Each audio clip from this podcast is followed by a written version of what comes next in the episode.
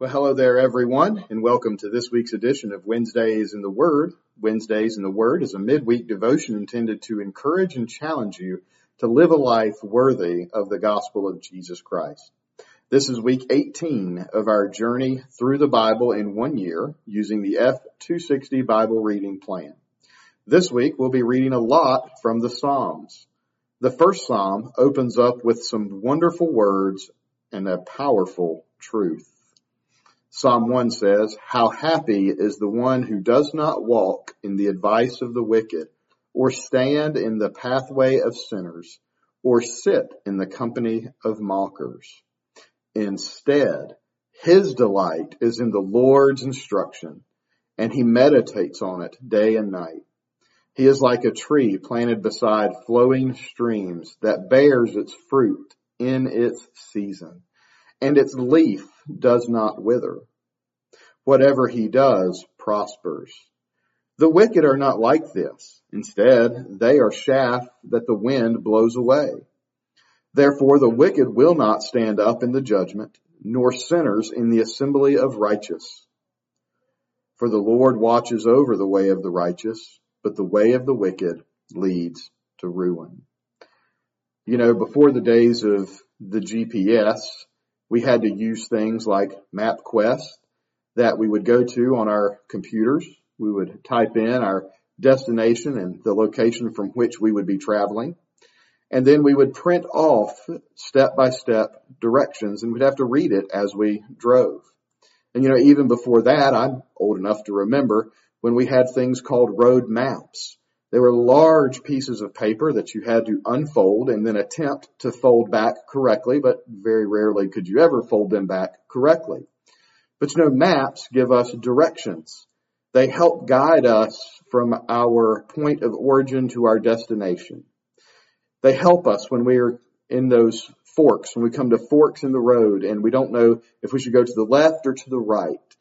A map will help guide us to the right road so we can get to the right place. You know, the Bible is also a guide for us as we travel the road of life.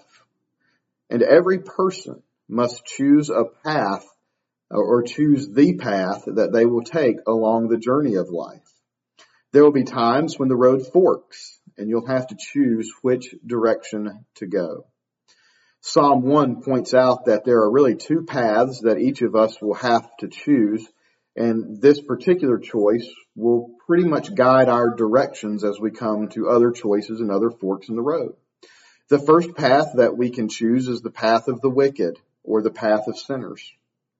This is a selfish path that dishonors God and disobeys his commands. It is a path that says, I know what's best for my life, not God. It is a path that will ignore God's word. It will ignore God's teachings and ignore the truths of God's word. And the psalmist writes very clearly that this path will lead to ruin or destruction and that those who are on this path will not stand up on the day of judgment. They will fall. But the other path is that of the righteous. It is a person who delights in the word of God, who delights in the Lord's instructions, who meditates on the word of God day and night.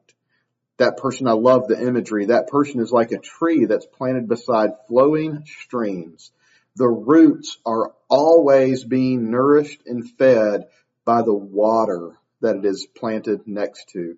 And because of that, that tree will bear good fruit in season and it will never wither. The obvious choice for anyone would be to choose the path of God, to choose the path of following the Lord Jesus, which means turning away from our sins and letting Jesus guide our steps and our path.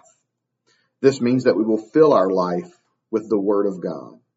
When we choose to live and walk this path of obedience to God and His Word, we are choosing an abundant life that is nourishing and that will be fruitful, all with Christ. So I ask you this today, some things for you to ponder. Are you delighting in the Word of God? Do you hunger after the Bible's teachings? Do you spend time each and every day soaking in the scriptures? Do you spend time meditating and reflecting on the Word of God? Do you read it? Do you study it and do you apply it to your life?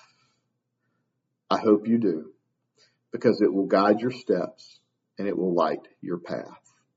I hope that you have a blessed week as you continue to study the Word of God.